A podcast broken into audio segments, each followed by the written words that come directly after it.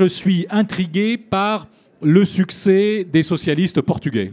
Et je me dis, mais comment c'est possible alors que les sociodémocrates sont en train de partir partout euh, euh, On les voit plus en Europe, on les voit plus en Amérique latine, on les voit plus nulle part. Et au Portugal, eh bien là, c'est la grande victoire euh, des socialistes. Comment, comment tu expliques ça? Merci bien, Denis. On va peut-être commencer par, par ça. Je vais peut-être prendre ça comme un très bon argument pour ensuite parler de l'Europe dans son ensemble. Mais oui, c'est vrai. Euh, dans, euh, dans l'ensemble de la famille socialiste social-démocrate, le Portugal maintenant est peut-être euh, le pays qui affiche le résultat le plus élevé. même si je dois dire qu'on a une présence intéressante au nord de l'Europe. les social-démocrates dirigent tous les gouvernements nordiques maintenant. Au sud de l'Europe aussi, en Espagne. Et ils reviennent en Italie c'est quand même une surprise intéressante. Hein. Euh, mais c'est vrai aussi qu'ils euh, ont perdu des positions, notamment ici. En Allemagne, la situation est fragilisée. Ils restent au gouvernement. On va voir euh, à partir de décembre ce qu'on aura du point de vue du gouvernement de grande coalition.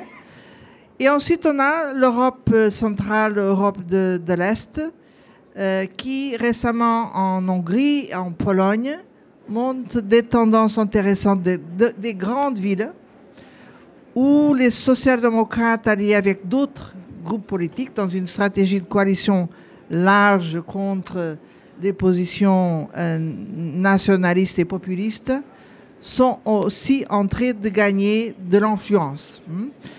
Euh, donc voilà, c'est mon bilan. Mais la raison d'être, euh, disons, de une position forte au Portugal tient à la réponse qu'on a donnée il y a cinq ans, euh, quand on faisait face à une crise financière, une crise eurozone profonde, et à quelque chose que Moscovici et Sripas seraient en train de discuter ici, certainement s'ils seraient venus, qui est comment a-t-on pu dépasser cette psychose trop centré sur une logique d'austérité?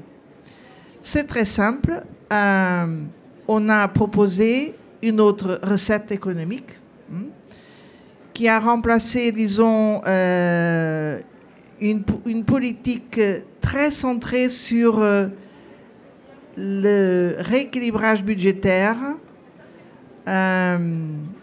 par une autre, à mon avis, plus intelligente, y compris pour rééquilibrer le budget, parce que le point de départ a été stimuler la croissance avec deux moteurs, le moteur interne, la demande interne, le pouvoir de consommation, les salaires, avec le moteur externe, les exportations. Ça a permis de reprendre la croissance, la création de l'emploi, et après ça, on a pu, oui, rééquilibrer le budget, et c'est pourquoi maintenant le Portugal a un budget équilibré. Hmm. Je dois dire que cette deuxième recette euh, fait maintenant un changement d'école de pensée économique, y compris dans le Fonds monétaire. C'est intéressant de remarquer que même le Fonds monétaire reconnaît qu'il y a quelque chose qu'il faut changer et réviser. Donc c'est intéressant. Mais je dirais que il faut pas, euh, euh, il faut pas ouvrir la bouteille de champagne. Hein parce qu'il y a beaucoup de problèmes qui restent à résoudre. Et moi, je pars du principe que euh, pour vraiment les résoudre, il faut que, tout d'abord, l'Union économique et monétaire se dote des institutions et des instruments qui manquent toujours. C'est la seule zone monétaire dans le monde qui ne compte pas sur un budget et qui ne compte pas sur un trésor et qui ne compte pas sur une union bancaire. On est toujours à mi-moitié de ce, euh, de ces euh, chantiers. Hmm? Euh, plus récemment, je dois dire, pour être précise, qu'on a eu des petits pas hmm, pour créer ce budget de la zone euro. Des petits pas sont en discussion pour compléter l'union bancaire avec une garantie partielle de dépôt bancaire. Mais c'est tout le, tout le début. cependant, Denis, à mon avis, ce que intéressant pour la situation présente, parce qu'on va discuter du présent de l'avenir, n'est-ce pas c'est que ce chantier, compléter l'union économique et monétaire, est toujours là, mais entre-temps, il s'est combiné avec beaucoup d'autres chantiers de l'intégration européenne qui rendent la situation très complexe. Moi, je rappelle au début du quinquennat précédent, quand je parlais avec Juncker, il me disait, pour faire face à ça, on va prendre la réforme de la zone euro, on va lancer un grand plan d'investissement, on va lancer un pilier social européen. Et oui, on a travaillé là-dessus. Mais personne ne savait à l'époque qu'on serait en face euh, d'un phénomène migratoire de grande proportion. Donc, cette nouvelle question est venue. On serait en face euh, de symptômes de fermentation, notamment le Brexit, qui, à mon avis, est lié à la question migratoire, pas seulement, évidemment, ce qui est derrière le Brexit, c'est une grande illusion de l'élite britannique de recomposer d'une certaine façon euh, la Commonwealth. À mon avis, c'est une grande illusion, mais voilà. C'est un choix démocratique qu'il faut respecter. Donc on a tout cela combiné. Et maintenant, pour la commission à venir, on est euh, aussi en face euh, au moins de deux autres grands défis que j'aimerais souligner. C'est climat et transition qui concernent tous les secteurs. Ce n'est pas seulement l'énergie, c'est l'agriculture, c'est l'industrie, c'est le transport, c'est plus la transformation numérique, où l'Europe a, à mon avis, une toute petite fenêtre d'opportunité pour développer une voie européenne distincte de la voie euh, prise par euh, les États-Unis d'une part et par la Chine de l'autre part. La fenêtre d'opportunité sera de quelques années, donc il faut agir. Donc tout cela maintenant est sur la table Merci. de la prochaine Commission européenne. Merci Maria Joao. Et effectivement, tu, as évoqué beaucoup de, sujets sur lesquels on va revenir, qui sont euh, les grands chantiers de, de l'Europe euh, les grands chantiers à venir. Euh, mais de la même façon que je suis parti du Portugal pour t'amener à l'Europe, je voudrais with Peter now uh, talk about uh, Slovenia. You are one of the last uh, member states uh, among the uh, Union. and you did mention this morning the enlargement and the fact that you are concerned by the fact that today we consider that we could have several, let's say, cycles inside the EU.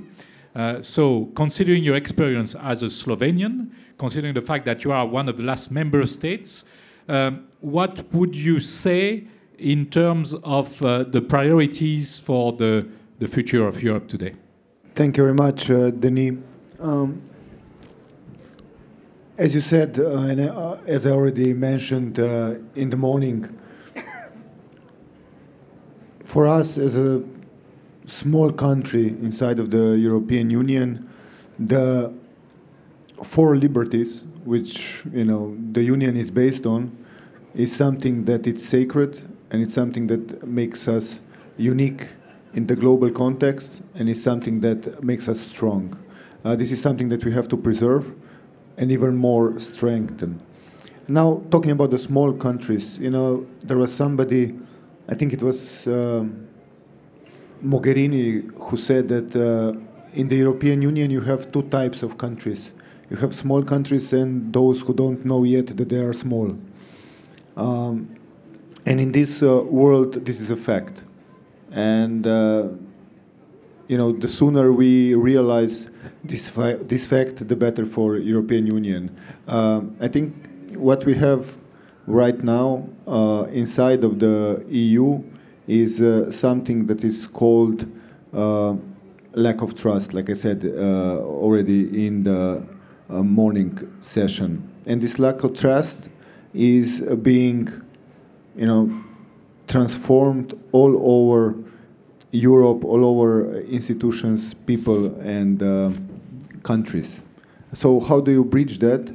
And this is something which I think is the most important priority for the new Commission and also for uh, uh, countries of the European Union. How you bridge this lack of trust in order to discuss openly, without hidden agendas, about the priorities and the important things which uh, we need to do collectively if we want to go uh, hand in hand with the rest uh, of the world. So first, you know, you uh, have to address this question, and then you have to address the questions which are uh, important from a substantial point of view and something which already uh, Maria uh, talked about.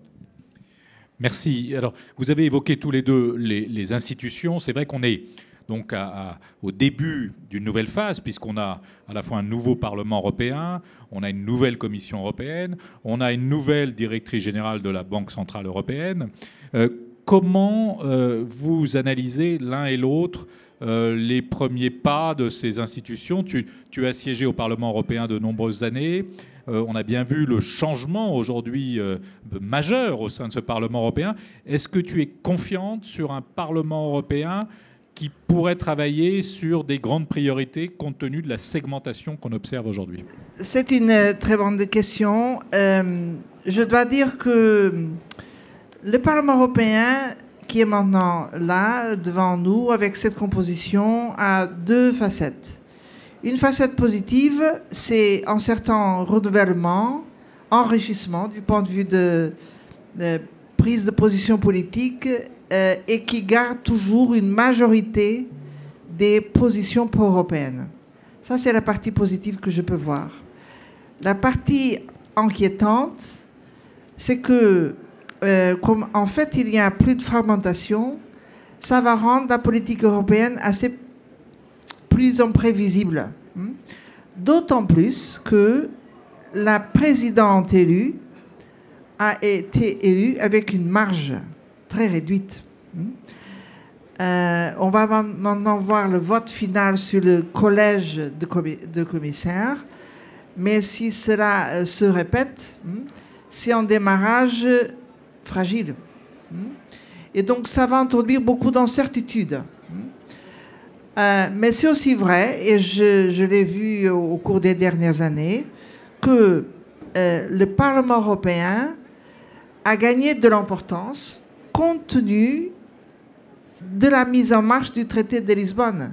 C'est quelque chose qui n'a pas été tout de suite compris par les diplomaties nationales, qui étaient encore sur une autre approche plutôt intergouvernementale, mais du fait que euh, une grande liste de questions dépendent maintenant de codécision engageant le Parlement européen, a donné à cette institution un pouvoir réel euh, y compris de pression avant. Je peux vous dire que moi-même, en tant que euh, vice-présidente, j'avais l'opportunité de discuter avec la Commission européenne, les commissaires, le président de la Commission, en avance des grandes initiatives, même avant l'adoption par le collège des commissaires.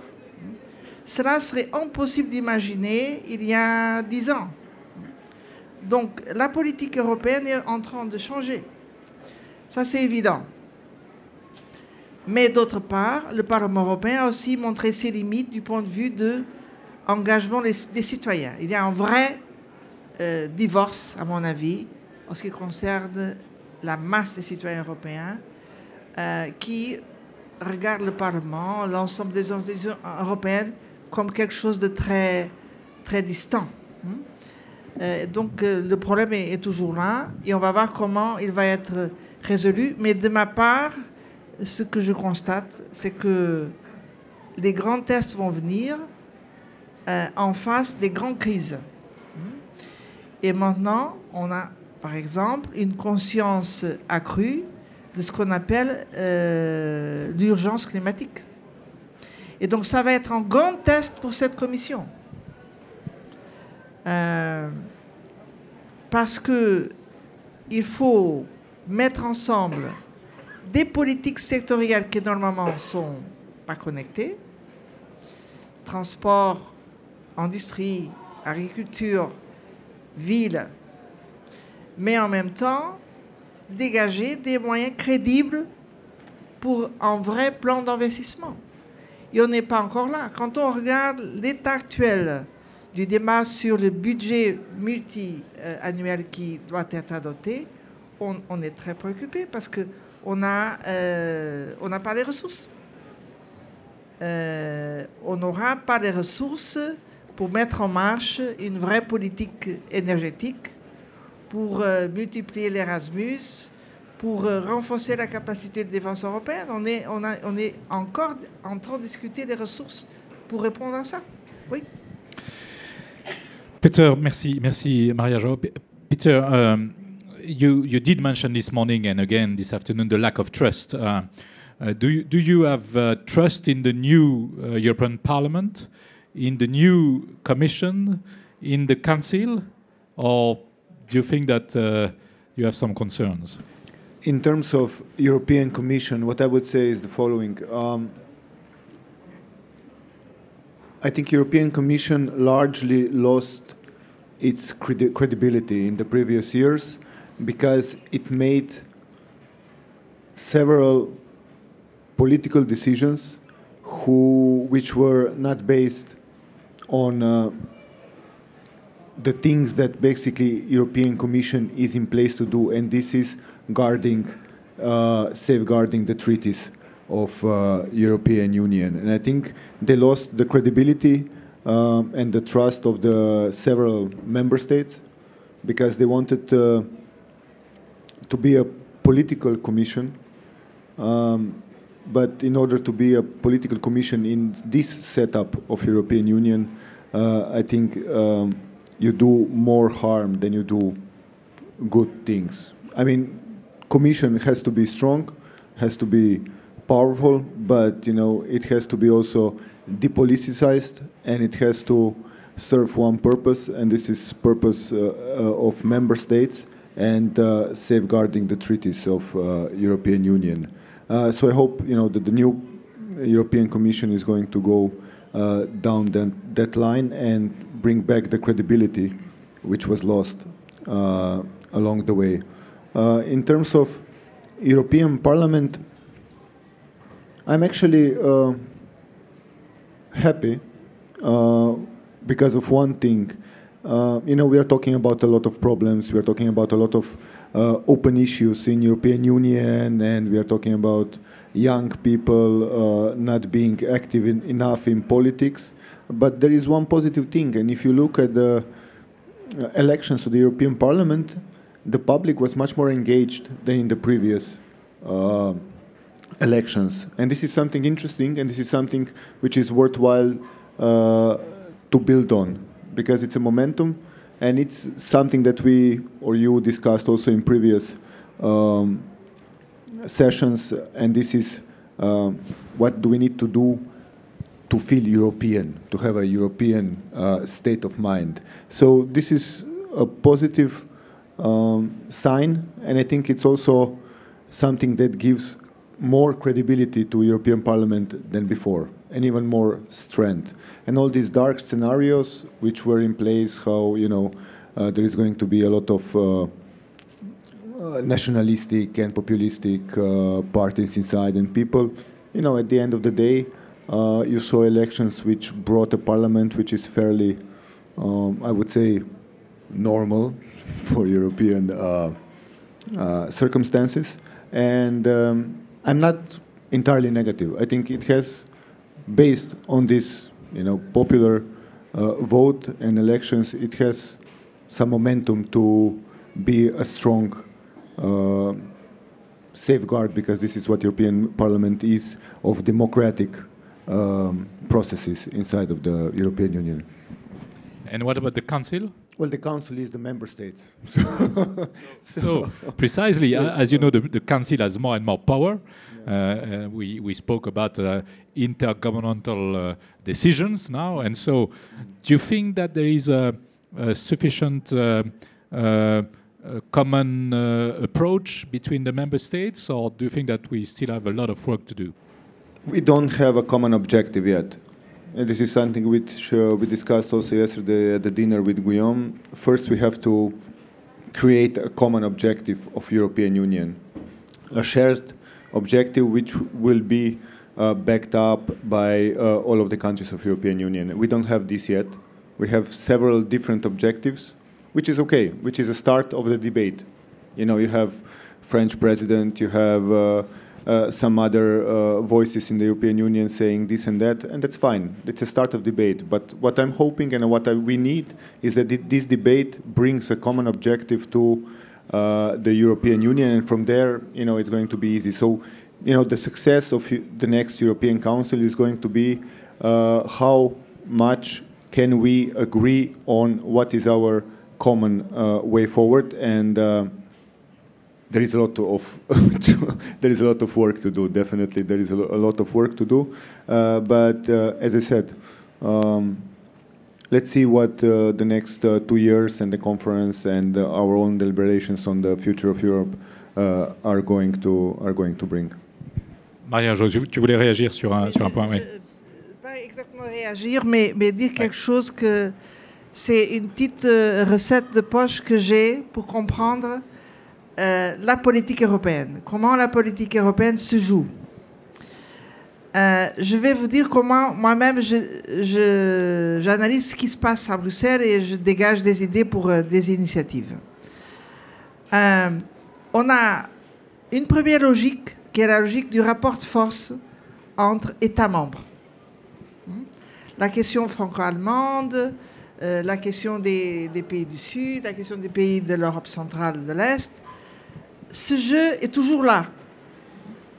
Ce jeu de rapport de force entre États membres. Sur cela, vous devez superposer un autre jeu qui est celui du rapport de force entre les grandes institutions européennes. Conseil européen, qui garde toujours le pouvoir de définir l'agenda. Un Conseil des ministres, organe du pouvoir exécutif, Commission européenne, l'autre organe du pouvoir exécutif, et le Parlement européen qui, par les raisons que je viens d'exposer, renforce son influence. Donc ça, c'est la deuxième logique qui se superpose. Vous avez ensuite une troisième qui a gagné beaucoup d'importance, je peux vous dire, au cours de la dernière période. C'est le rôle des grandes familles politiques. Il faut savoir que les grandes familles politiques, maintenant, sont organisées, euh, évidemment avec des euh, différences internes, complexes, etc., mais elles sont organisées d'une manière assez précise.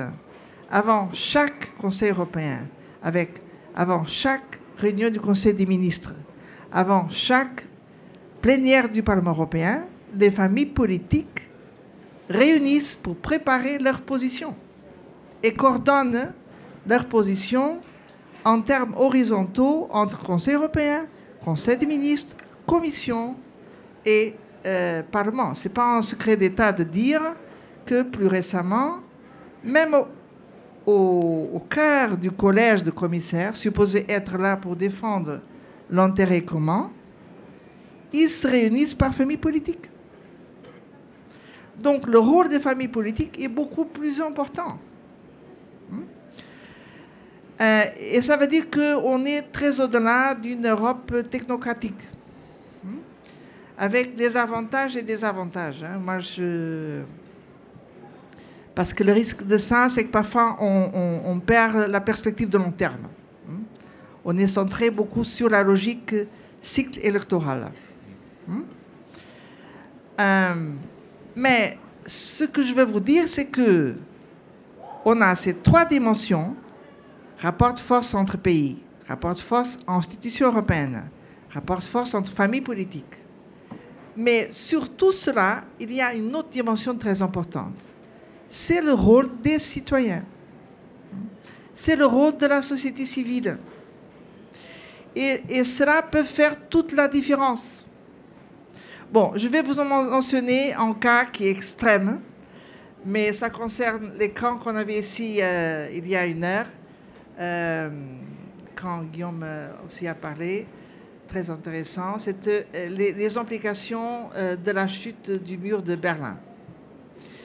Et j'aimerais y revenir parce que j'étais à Berlin la semaine prochaine, on avait plusieurs conférences, j'étais là aussi comme oratrice, sur une conférence très intéressante qui s'appelait de,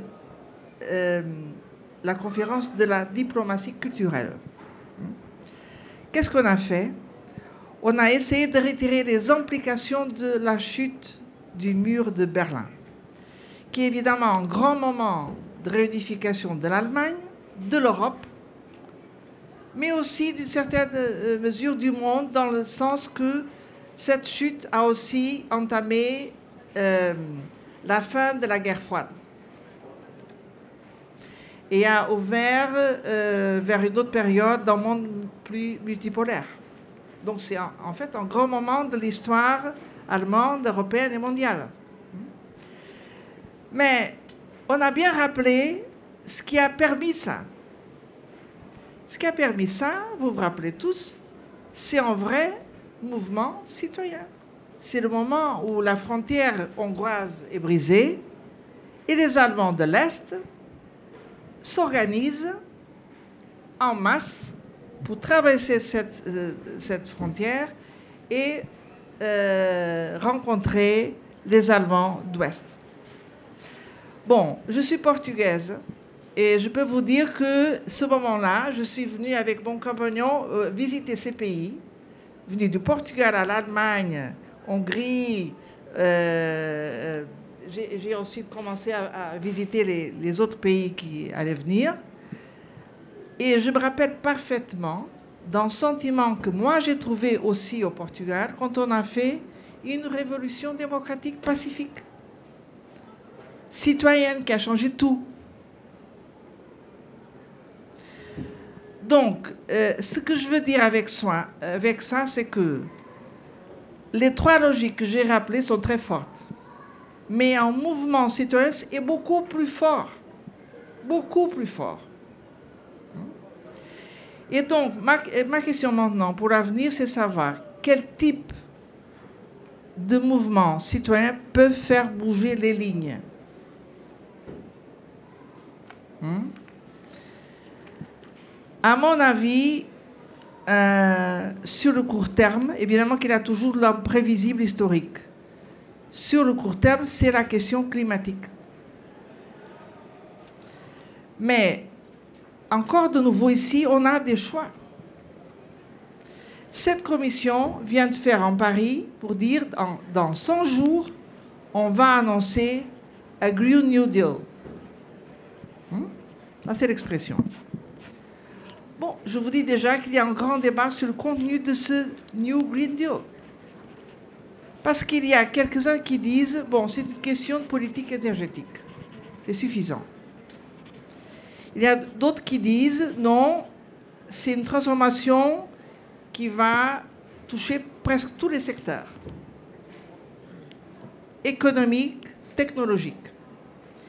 Et ensuite, il y a d'autres qui disent, mais même ça, ce n'est pas suffisant, parce qu'il faut prendre en compte l'impact social de tout ça. Et si on n'a pas les mesures sociales de soutien à ça, ça va bloquer tout. Parce que ça va créer de nouvelles injustices. Bon, je pars dans le pays qui est le plus préparé pour comprendre ça. Hein? Donc, oui, on a besoin euh, d'un nouveau agenda. Et maintenant, euh, la question euh, pour moi importante, c'est que, de nouveau, il faut que nous, Européens, on puisse innover là-dessus. On peut jouer un rôle pionnier au niveau mondial. Et moi, je crois que une bonne partie de la réponse dépend aussi de la façon de conduire la révolution numérique. Pour moi, il faut, faire cette nouvelle synthèse entre climat et numérique. Alors, je me permets d'arrêter Maria Ojo parce que c'est le, sujet du débat qui va suivre, puisqu'on va parler euh, évidemment euh, changement climatique, transition énergétique dans, dans quelques minutes maintenant. Euh, et si je peux me permettre de vous amener tous les deux sur un autre, terrain, un autre sujet qui, nous préoccupe quand même aujourd'hui, euh, qui est lié à l'élargissement. Puisque vous avez vu que le président de la République, euh, Emmanuel Macron, lors du dernier Conseil européen, appuyé par deux États membres qui ont bien voulu le suivre, a dit Moi, je refuse d'ouvrir les négociations avec la Macédoine du Nord et avec l'Albanie parce que j'estime que nous devons d'abord approfondir notre union, faire en sorte qu'elle fonctionne mieux, parce que sinon on fait des promesses qu'on n'arrivera pas à tenir. Alors ma question euh, à chacun d'entre vous, et peut-être I will start with you, uh, Peter, uh, because you know it's it's a long debate that we had in France and maybe in other member states about this question. I mean, should we enlarge or should we deepen our policies before enlarging? Uh, but if uh, we trust, I come back to your word, trust. Uh, President Macron, because uh, he's trustful on many European issues, if he trusts him when he says, I want to really change the rules before enlarging, what would you uh, estimate as the first priorities in terms of changing the way the union is functioning in order to permit uh, the enlargement? For me, I think this is a false question. The decision. I agree in a, in a way, but at the same time, it Yeah, is I the know. position of the No, no, president. No, and no, no, so no, I know. It's now not, we have to you, face you, it. You posed a good question, but it's a false, false dilemma. This is what I wanted to say. It's a false dilemma because um, if you look at the region of the Western Balkans, if you look, look at the countries who are already negotiating, and if you look at uh, the road they still have to travel before they become members of the Euro- European Union, you will see that the decision or non-decision, which uh, wasn't taken at the European Council in October, is not a strategic one, because uh, you know what. It's a strategic one in terms of the Western Balkans and enlargement, but in terms of the European Union, it doesn't change anything. It doesn't change anything because what we would do is just begin a road and not end the road. And you know, the process of negotiations uh, can last for 10, 15 years. And in 10, 15 years, you will see a totally changed European Union, probably, hopefully. And you're going to also see probably uh, totally changed uh, Europe, uh, Western Balkans. So, in this sense, it's not that you are first doing something and then you do something else. Uh, what you need to do is uh, do it in parallel because if you don't do it, then the consequences can be quite uh, grave. Why I'm saying that? Look, uh, in the Western Balkans, there is not no such thing as status quo. It doesn't exist. Status quo means that uh, countries go one or two steps backwards uh, compared to the rest of the world, to the rest of the Europe. If we see now uh, what is the situation in the Bosnia and Herzegovina, if we see now Kosovo, if we see whole of the region, we will see a region who is going backwards, simply because, and this is something that uh, I'm saying often, we don't have a positive pressure. Positive pressure coming from European Union uh, on the political elites in the Western Balkans to uh, seriously start the reforms. If we would have a positive pressure from the European Union, we would also have a positive pressure from the civil society in the Western Balkans, who is right now very weak. And you would have this bottom up or up bottom approach, um, you can call it uh, as you want. And this would bring a significant change and uh, address all the issues that uh, France is concerned with. I mean, if you look at the issues, uh, illicit trafficking of guns, corruption, organized crime, absence of rule of law, um, absence of uh, democratic oversight. I mean, you're not going to change these things and address them by waiting that the Balkans is going to do it in themselves, because they're not. So if you are serious to tackle these issues, because they are important for the European Union, they are important for my country, for France, for uh, whoever, then we have to address them and we have to be uh, active. If we are not, then somebody else will be active. Again, you know, another issue which is coming up in the European debates. If we are not going to do something, then the third actors, Russia, China, whoever, are going to come to the Western Balkans. So, the answer is, let's do something. If it's strategically important for us. If it's not, I understand. But if it is, then you know the decisions which should be taken uh, in October, and I hope they're going to be taken um, soon uh, after the new year, are important in order to set a strategic presence of the European Union in the Balkans. It's a sign that we are here to stay. It's a sign also to other countries um, who don't have the same interest in the region as we do that uh, it's our region and we are willing to take care that they are going to become members of uh, European Union as soon as possible. It doesn't mean that uh, they should uh, come inside without uh, fulfilling the criteria, but we need to be the one uh, who show them the way how to fulfill them, and we need to be pressuring them positively with incentives, also disincentives, in order uh, for them to, to move forward. No, and you're right. It's a question that we will work on together, by the way, with N33 initiative, and I'm glad that we will uh, work included with the FEPS on that matter. Mais euh, Maria Joao, est-ce que, toi aussi tu penses finalement que cette euh, revendication du président de la République française d'un approfondissement, c'est finalement un alibi ou c'est une vraie question? Est-ce qu'il y a quelque chose à faire pour, pour euh, favoriser ce meilleur fonctionnement de l'Union européenne? Et si oui, qu'est-ce qu'il faudrait faire aujourd'hui? Écoute, moi, à mon avis, ce qui est en cause, c'est pas choisir entre approfondissement et élargissement. Il faut faire les deux. Parce que, um, let me now shift to English because I, I need to be quicker. I know the, the, the, time is running.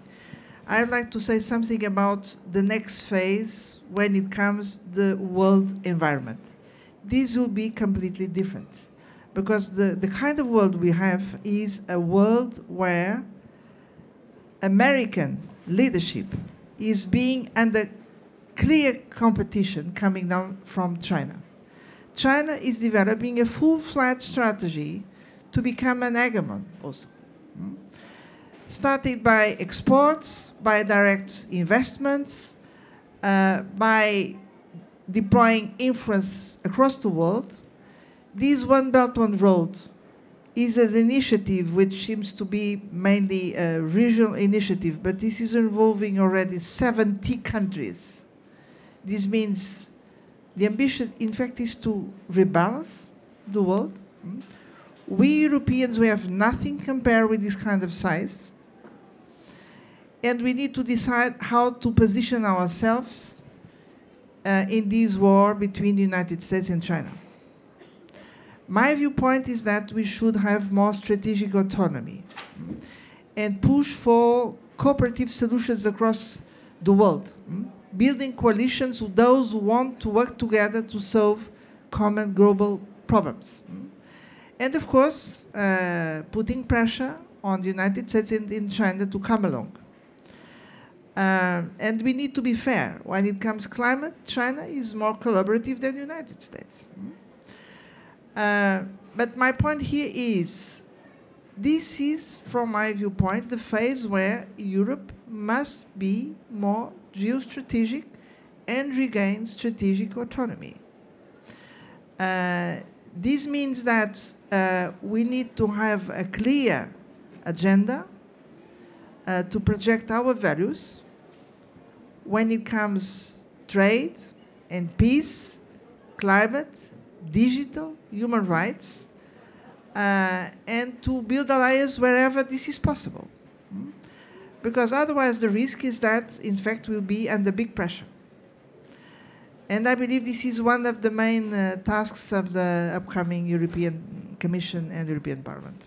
Thank you. You, you want yeah. to react before no, the last just, question? Yeah, just uh, quickly, I agree with everything Maria said, but I would add what we need to be is also smart. Smart in a sense that, uh, you know, if we want to be competitive in this kind of world with China, with US, we need to be smart and we need to um, go and be trendsetters in all the things that uh, we already mentioned in sustainable development, green technology, uh, producing values that uh, you know are foundation of our uh, societies and so on and on. If we are going to be smart, if we are going to basically uh, move along along these uh, lines, then we can be a player. If not, uh, then we will uh, just be somebody who is going to react to the decisions which will be taken somewhere else. I agree. You must be smart and we must be fair as well, because I think that it's not another debate. But uh, if we speak about China, we can speak about the US as well, because I think that uh, sometimes we fear a lot China and less US. And maybe we could uh, have a different view. But anyway, it's not the debate. I just wanted, because it's uh, almost the end of the debate, to ask you a last question as you switch to English, and it is probably uh, the last days that we are using the English uh, language within the Union, because uh, the UK will leave pretty soon. I wanted to have your comments on, on Brexit precisely, uh, just before conclusion of this debate. So, Maria Joao first, maybe. Well, uh, I will be uh, telegraphic on a very long story. Uh, my telegraphic uh, comment is the following. Uh, first, of course, so far democratic decision. Uh, let's see what the, next elections in UK will bring. In my interpretation, they are a kind of shortcut for a possible second referendum. Mm? So, if the elections are well framed by some of the actors in, uh, on the ground, they, from my viewpoint, they should be used mm, to test the viability of a, a second moment to uh, rethink or not Brexit. Uh, the second point is that this is a disaster of lack of information uh, to the British people. Mm. Um, and third, this is the only positive uh, point I can see in this story after the Brexit process. My impression is that any kind of idea of other country to leave the European Union was just put aside. Yeah. Thank you. Peter, your comments on Brexit? Well, we have we have dealt with this uh, issue far too long, you know, far far too long. but I will, I will tell you a joke for the end. It's not a joke, I, I read it somewhere, and it goes like this. It's the year 2144, and the British Prime Minister goes to Brussels to give another extension of the uh, Brexit uh, mandate. Uh, nobody knows where this tradition originated, but it brings a lot of tourists to Brussels. So, you know, at the end of the day, maybe we are going to see something like that. Uh, but to be serious, uh, I think it's uh, it's very bad thing for especially for UK, but also you know in terms of uh, the strength uh, of uh, of European Union on the world stage. Merci beaucoup pour aller dans le sens de, de Peter. Euh, euh, effectivement, j'ai vu un, un, dessin très amusant récemment où on, on, voit un très vieux monsieur qui est à côté d'un monsieur euh, encore plus âgé et il lui dit Et que faisait ton père? Et l'autre lui répond Il travaillait sur le Brexit. Je euh, vous invite aussi à, lire un excellent ouvrage de Jonathan Coe qui s'appelle Middle England euh, et qui raconte justement les, dernières années euh, de famille britannique au milieu de l'Angleterre entre 2010 et 2018. C'est une histoire formidable qui a remporté avec Laurent Godet le prix du livre européen. Donc lisez Jonathan Coe, Middle England, c'est une très très belle histoire. Merci infiniment à vous deux. Vraiment, je crois que c'était tout à fait passionnant de vous entendre avec euh, vos visions, vos, euh, sentiments, euh, votre expérience de l'Union européenne. Encore une fois, personnellement et au titre d'Europa Nova, je, je, vous remercie et je me réjouis d'avoir l'occasion de continuer à travailler aussi bien avec le Bled Forum qu'avec la FEPS euh, sur ces questions, notamment sur l'élargissement, qui est un sujet essentiel. Merci à vous tous, mais restez avec nous. Nous avons encore un débat maintenant sur euh, euh, les questions climatiques et sur les questions sociales, deux transitions extrêmement importantes, très connectées, et je dis connectées à dessein, puisque la transition numérique que tu as évoquée est aussi concernée par ce débat sur le changement climatique et sur le changement social. Merci, et donc je laisse la parole aux derniers intervenants avant la conclusion euh, de Guillaume euh, en fin de, de journée. Merci.